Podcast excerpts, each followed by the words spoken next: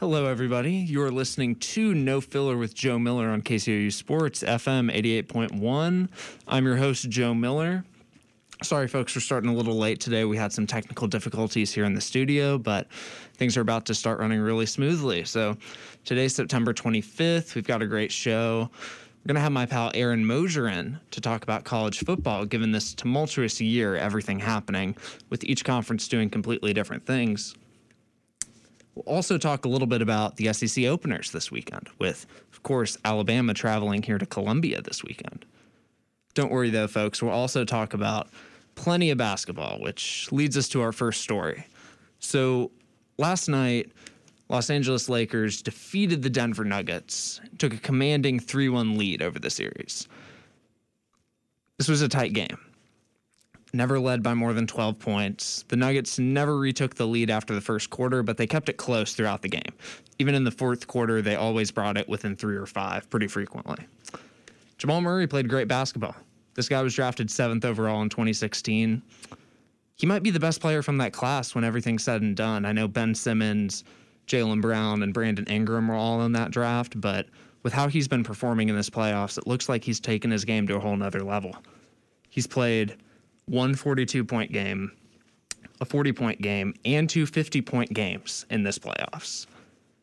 We're going to see this guy's name for a long time moving forward, especially if he's teammates with Nikola Jokic operating in that pick and roll. But what really changed the course of this game was halfway through the fourth quarter, in the middle of a timeout. LeBron James talked to Frank Vogel, and he said, Put me on Jamal Murray. I will guard him.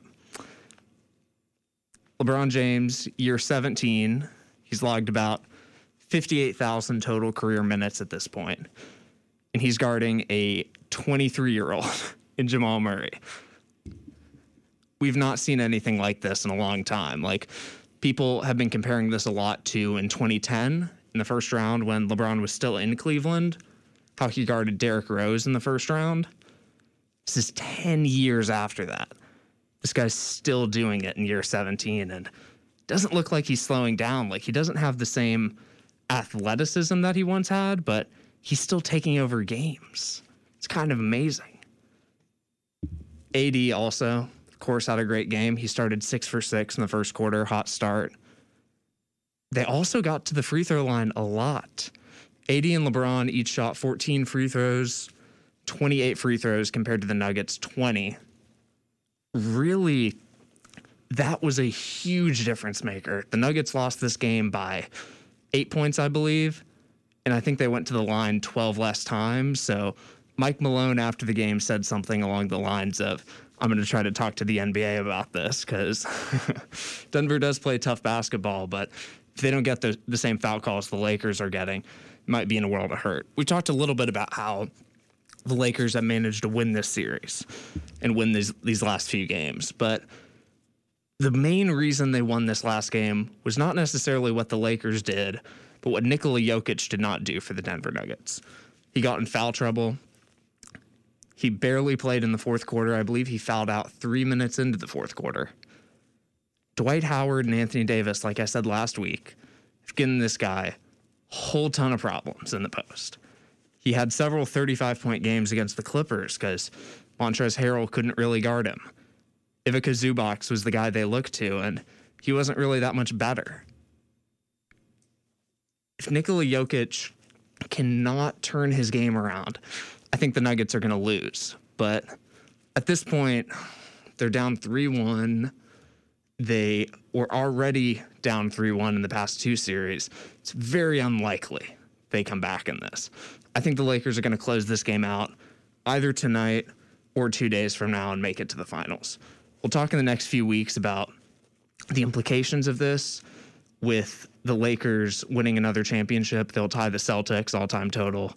My mom's a Celtics fan, so I know she's not going to be happy listening to this. Um, but this will also do wonders for LeBron. He'll make a 10th finals, potentially win a fourth. Anthony Davis potentially could win a finals MVP catapult himself into the top 50. Rajon Rondo could potentially lock in Hall of Fame nomination with a second ring. And Dwight Howard, I think he's already a locked in Hall of Famer, but championship will definitely help his legacy.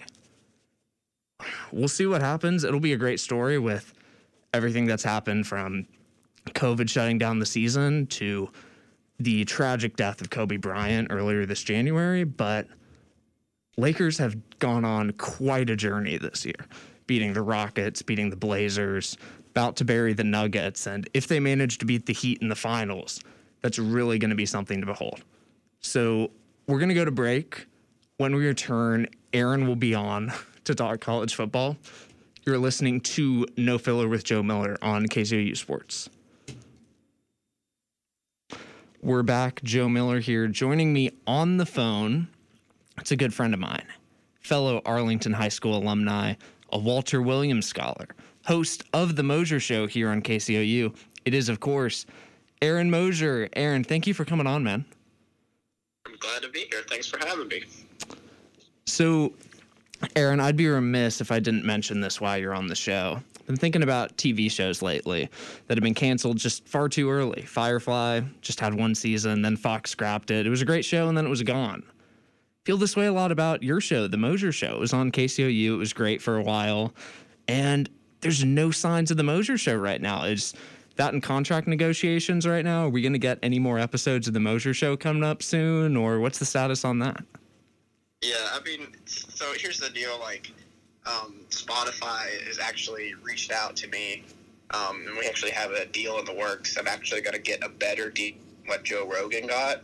Um, so I'm, I'm really setting up for, for a good life. Um, but no, uh, I've just I've decided to kind of take a break um, from doing the show. I've been doing uh, other other things, um, other reporting. I'm still going to be broadcasting and hopefully producing games soon with uh, KCOU still love the family, but uh, yeah, I decided to take a break um, on the show, especially during um, these times and a lot of the difficulties just trying to stay stay with schoolwork from home. But uh, otherwise, uh, definitely it's been good, especially now that I have a Spotify deal. I imagine life gets much better once you get a over a one hundred million dollar Spotify podcast deal. That that seems pretty good when that happens. yeah, yeah, I'm pretty much set. So. Okay, so just for you, Aaron, because you're a good friend, good friend of show, good friend of me, we're going to break show format today and talk about different sport. That is college football, because you're an expert on that, and I want to want to play to your strengths a little bit, play to my guest strengths, like kind of like what LeBron's been doing this year in the playoffs. well, I, I, appreciate the uh, expert designation. Um, I haven't played a snap of football since Pee Wee. Um, so I, am I'm, I'm going to be thankful for that, but and I'll, I'll accept it. But I mean, I, am probably have more expertise with like highlight, to be honest. Okay, so you're more of like a coach then for football. Is kind of what I'm hearing, right? Yeah, I mean, Sean McVay has nothing on me. That's funny, but so I want to start just with a broader question because I feel like we can't really get into a college football conversation this year, but we see conferences and different schools doing different strategies to carry out the season. Like we see this with fan capacity, when to start the season, if they're going to start the season, which we just saw the Pac 12 is now restarting. I believe November 12th is when they're going to be starting. You saw that, right? Yes, I know that they're coming back. I know that, um, of course, SEC is this weekend, and the Big Ten will be um, coming up in a few more weeks. So, do you think this season will feel weird for fans just with all the different moving parts that is like I guess just our world right now with COVID and everything?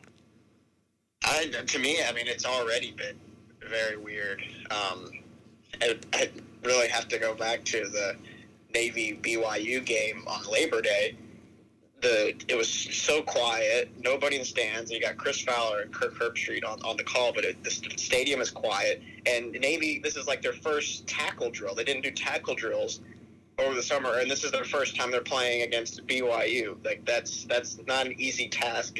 That was that was very weird, um, and I think it's going to be even more strange for SEC fans and Big Ten fans as they make this transition because you're talking about um, you know, Ohio State, Nebraska, teams that sell out their stadiums, and now they might have fan capacities. That's going to be very weird. And um, I know the athletes appreciate having fans in the stands, um, but I think that, they, that there's definitely um, less of a home field advantage. Um, I think you've seen where Arkansas State was able to go into Kansas State, get a win. You saw um, Louisiana get a win against Iowa State. And I think that's definitely even the playing field for some of these teams because it's difficult to get energy um, as far as on your team from the home field, and you don't have that anymore. So, kind of on that similar vein, just of how the season's going to work, like procedurally, what are your thoughts on how the college football playoff is going to work? Because that's already like a super contentious thing because we have five or six, depending on who you're talking to, big conferences. There's four slots, and each conference could be playing completely different amounts of games. There might be stoppages. How do you think that's going to work this year? Like, do you think it's going to be more controversial, or do you think like fans are just going to kind of deal with it this year? Um, I think I'm going to have to go with the uh, former uh, there. um, don't think the. I think if anything, that's going to be way more controversial because you're also talking about seasons where the Big Ten is going to stay within itself. The SEC is going to stay within itself. You're not going to have the same amount of intra-conference play. Um, and also, I mean, this is very similar to um, to MLB baseball. Um, that's a that's um, redundant, but um, how how St. Louis Cardinals were like out two weeks, and now they're trying to finish the season with double headers and and just dragging through. How is that going to work when you come to college football playoff decision making if teams are constantly postponing games? I mean, we're talking about the Big Ten is going to be ending their season with the Big Ten championship on December 19th. In a normal year, we're playing bowl games by then. Um, so that's definitely going to elongate things. And how are you going to determine which conference is better when you don't even have intra-conference play? Um, you know, I think obviously the SEC is, is going to have a team. They're going to have their champion win it. And at beginning this year with only a few conferences playing, it really was an opportunity for an AAC team like UCF, Memphis, or Cincinnati to get in. Now it probably won't be with the Big Ten and Pac 12 kind of getting back into the mix. Um, so that's kind of unfortunate for them. Usually the college football playoff and bowl games start like late December, kind of early January. If the Pac 12 is starting like November 12th, that just like, are they going to play like five or six games then go into it? Do you think like the playoffs going to be postponed? Like, are we going to have a situation where the Pac 12 plays like six games and the SEC plays like 10 or 11? Think that that could be plausible.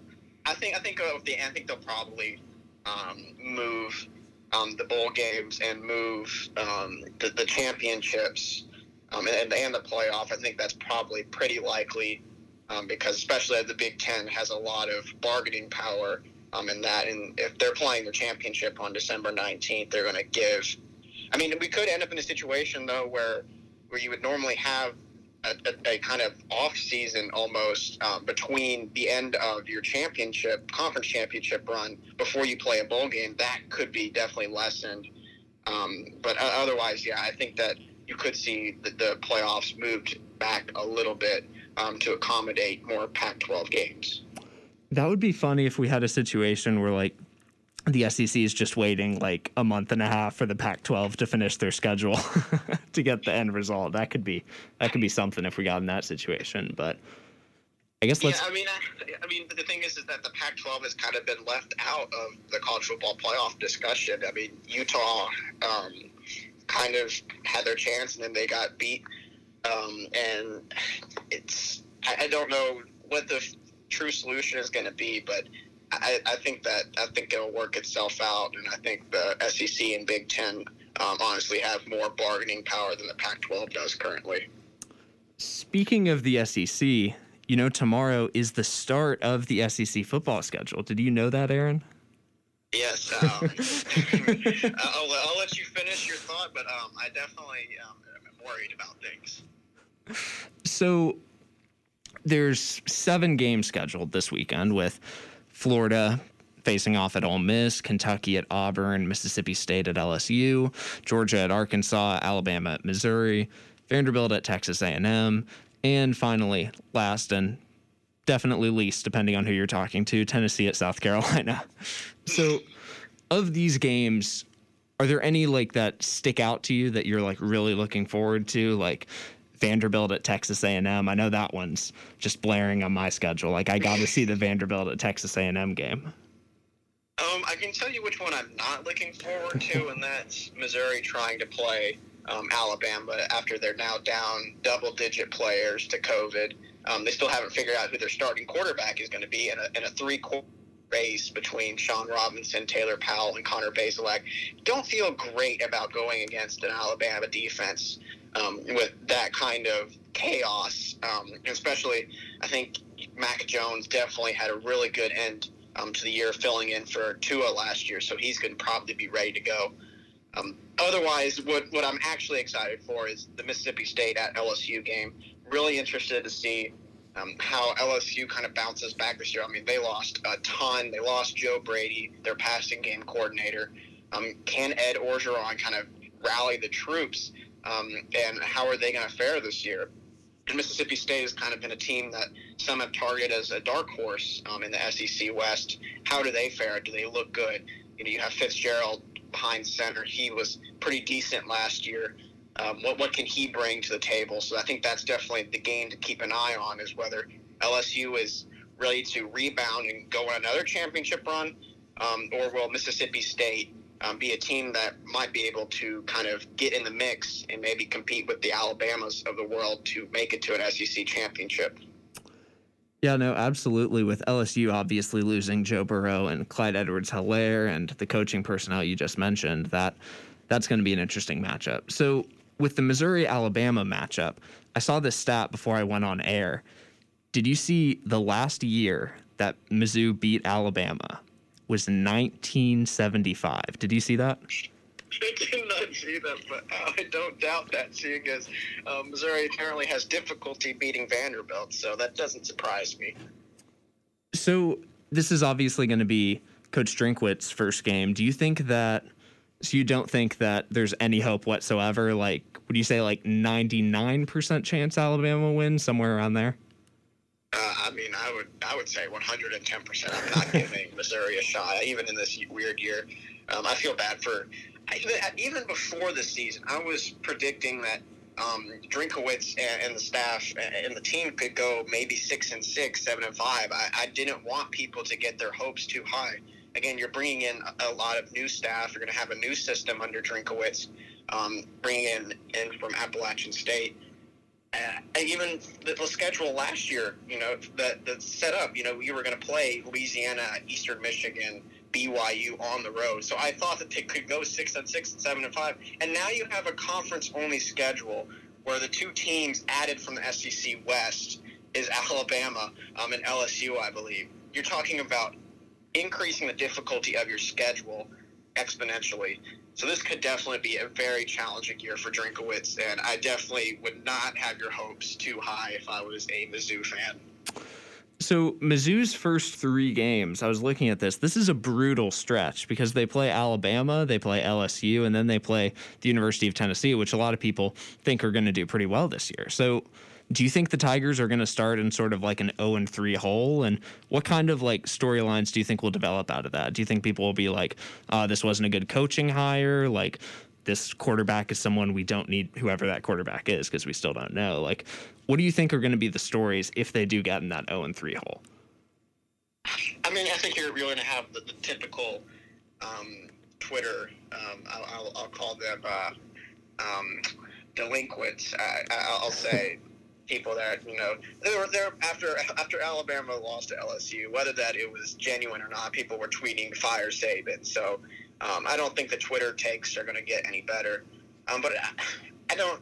I think really the storyline is is whether um, who's going to be the quarterback, who's going to take the reins. I mean, it's it's so up in the air about the quarterback situation and I think an even bigger storyline is can the players stay healthy and stay away from the coronavirus? Um, obviously, they've had difficulty um, getting the year of staying away from it, but um, yeah, I, I, think you're going to look at it 0 and 3, and I think the best way to look at it is if there's improvement in those three games and whether you're able to solidify a quarterback um, that can take the reins and really uh, improve the offense from week to week. How worrying is that? That even the day before the first game of the season, we still don't know who the face of this team is going to be. Like, for right or for wrong, the quarterback is that for this team. Like, that has to be a huge concern for Missouri, especially just not knowing who that that position is. Just considering like quarterback is so important to a team, especially in college football where you can see scores go up like into the 60s, right? Like what does that even say? Like what do you do you have any optimism about that solution like sorting itself out or do you think we're going to be in kind of a weird spot like the next year or two? I mean, I think I think it'll get solidified um, this season. I think that um, I think Connor Bazelak really didn't show a whole lot last year. I think Taylor Powell had some good moments in Georgia game. So I think that I think between Powell and Robinson, one of them um, should should look good enough that they um, are able to lead the team. And, and just I think it's going to be so difficult for them because now you've got, for example, Maurice Massey. Um, you know, he he's going to be out um, with COVID. Um, it's it's just I, I, I don't know. They're really we've had a lot of turnover in the receiver uh, department. No Albert Okwuegbunam. Uh, you're gonna have you will have Parker uh, back, but you're gonna have Beatty, so he will have some weapons, whoever it's gonna be. Um, but I, yeah, I, I, don't think that turns down the difficulty, um, especially in a off season that is shortened um, and much different than what a usual off off season would be. So inning the, in this slate of SEC games, we have seven matchups. Only one of them is between two ranked teams with the Auburn Kentucky game. Do you think Kentucky is ranked appropriately here? I know you've had some choice words before about preseason rankings and college football, but do you think that that's going to be a competitive game, or do you think it's just Kentucky was ranked high because of their stellar year last year? Again, I don't know. Um, I think that I think that Auburn's definitely going to have the upper hand. Returning Bo Nix, um, they do lose Derrick Brown. They're beast up the middle, but I'm sure they'll have guys to replace um, somebody like him in some fashion. Kentucky could be overinflated, but I think you've seen a lot of teams that are overinflated. How is Army ranked 22? When has that ever um, happened? So um, I think when you end up adding the Big Ten teams and, and then the Pac-12 at some point, I think that the, the rankings will balance themselves out, and I'm not too concerned about it currently. Yeah, I was going to actually ask you about that because I know you're a big Power Six guy, but Cincinnati is going against this Army team that I saw is ranked, and that's one of the only matchups between ranked teams this weekend. So it sounds like you don't think that matchup is going to be as competitive. Like, what are your thoughts on the Army Cincinnati game that's going to be tomorrow? I think Army Army has played well this year. I mean, they, they definitely showed out and blew out Middle Tennessee State. Um, but to me, I, I, just think Cincinnati is one of the best teams in the nation. You look at returning; they're able to keep Luke Fickell as head coach. They're able to even even more important. They're able to keep Marcus Freeman as their defensive coordinator. Um, he really had that defensive unit going strong. You can even watch the bowl game against Boston College. They absolutely stifled Boston College's offense. Um, so I don't think defense is definitely not going to be an issue for that team. And then you return Desmond Ridder at quarterback. You got uh, Doaks at running back. He's definitely a beast of a guy. He will run over you the same way that Warren did last year. So I don't have, I really have no concerns about Cincinnati going into this year, and that really comes down to that Army isn't a bad team. I just think Cincinnati is going to be very dominant this year, um, going through the AAC. So, do you have any other thoughts on this college football season, the SEC slate, anything else going on that you think is going to be a main storyline this year? Yeah, like when will Memphis football play another football game? Like this is this is ridiculous. I want to watch Memphis football. This is now what like three weeks in a row that we can't watch them. Come on, guys! Don't have the party buses. Let's get everything together. And now we don't even get a tiger to watch on the field anymore. Now we don't have the tiger like this has been a terrible year. We both lost Ruth Bader Ginsburg, and now we have lost Tom the Third. This is just a horrible year. We need to get Memphis football back on track, and we need to see them beat down um, SMU and eventually play. So, just to get you on the record, you are anti-party bus during the pandemic. That's your that's your stance on the party bus. Yeah, I, I think it's probably a bad idea to get into a congregated space um, with a lot of guys that just finished playing a football game. Um, yeah, so I would definitely say that's not a good idea when you're trying to follow COVID protocols. Just wanted to make sure uh, we had that cleared up that Aaron Mosier, breaking news, folks, is against riding on party buses during the pandemic. Thanks for coming on the show, man. Um, everyone can give Aaron Mosier a follow on Twitter at The Mosier Show. Thanks for coming on. Anything else you want to say before you leave No Filler with Joe Miller? Uh, I hope you have a great day and uh, hope you have a good weekend too. Enjoy watching some more football. It's definitely been refreshing. Um, definitely needed during these uh, difficult times. Oh, thanks, man. That's really nice. So, folks, we're going to take one last break and come back for the closing segment to talk about the game tonight Heat Celtics, game five. We'll be right back. Aaron, thanks for coming on. Folks, we are back. Joe Miller here. You are listening to No Filler with Joe Miller. We have to talk about this Miami Heat game tonight before we leave. The Heat are currently up 3 1 against the Celtics. It's win or go home for them. Tyler Herro, 20 years of age. This rookie put up an amazing performance just two days ago, putting them in this position. He dropped those 37 points, shooting 14 of 21 from the field and a staggering 5 of 10 from past the arc. Celtics have lost close games a lot this postseason. Game one went to overtime, and the Heat won it by three. Celtics lose. Game two, it was another close game until the end. The Celtics, they had a 15 point lead in the third quarter. They blow that. It becomes tight in the fourth. They still lose that game by five. Game four, another very close game. All of these against the Heat, keep in mind. They lose by three at the very end. The Celtics team is good. They've been in all of these games. They just haven't been able to close them out. We can't even forget uh, the Toronto series last round, where in game three, the reason they lost that game was OG Anunoby hit game winning three at the end. They were up by two, and then he obviously hits the game winner, and the Raptors win that by one. Game six, the Celtics were going to close out the Raptors, but then the Raptors take it to double overtime and they sneak out a win. The Celtics team has had a decent season.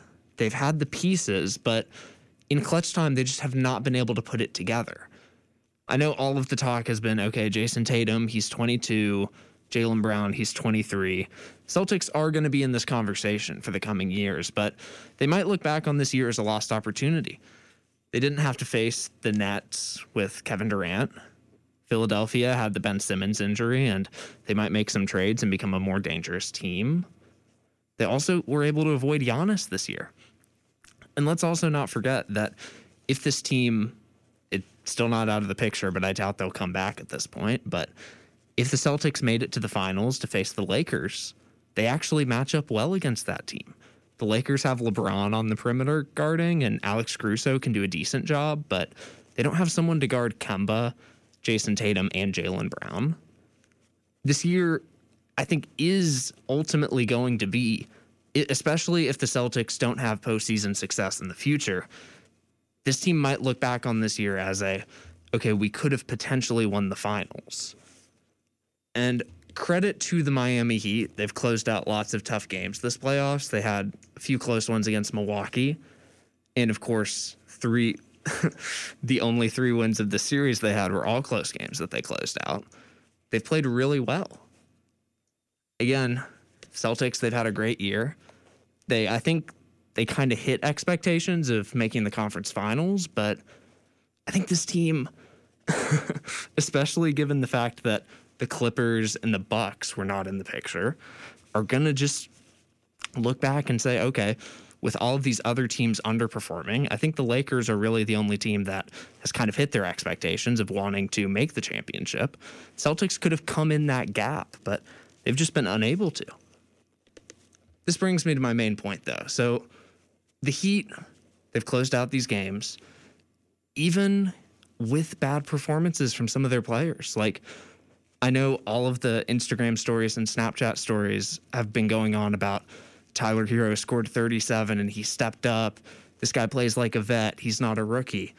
People forget Jae Crowder shot one of nine in that game. Jae Crowder, who has been super hot this bubble. Duncan Robinson only scored three points, and all of them were from free throws. He didn't make any of his five field goal attempts. the Heat have made it through roadblocks. When Jimmy Butler doesn't play well, this team can pick itself up. Sometimes they'll get Goran Dragic, sometimes Tyler Herro. Maybe we'll get a Kendrick Nunn game later in the playoffs. Like this team has figured out how to put it together even when some things aren't working. And this brings me to my main point. So I'm going to assume that the Heat and the Lakers both close out these 3 1 leads they've built. And there's been a lot of chat of people saying, like, okay, we didn't get the Battle of LA, or we didn't get to see LeBron Giannis, or Kawhi Giannis, or any of these series that people had in their heads.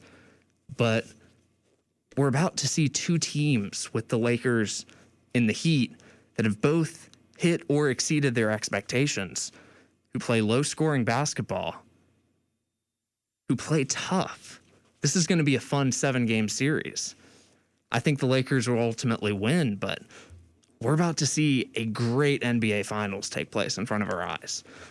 As much as I would have loved to see the Battle of LA and the conference finals, given the fact that just a few months ago we had a stoppage of play for over 100 days, I think NBA fans should be pretty happy about what's happening right now. The season it's coming back. Playoffs have been super entertaining and I think this final series is also going to be really entertaining. Folks, that's all we got this week. Hopefully, by this time next week, we get to analyze this finals matchup a little bit more, but it's going to be a very entertaining series. Everyone, have a great weekend. Thank you for listening to No Filler with Joe Miller. Enjoy your Friday night.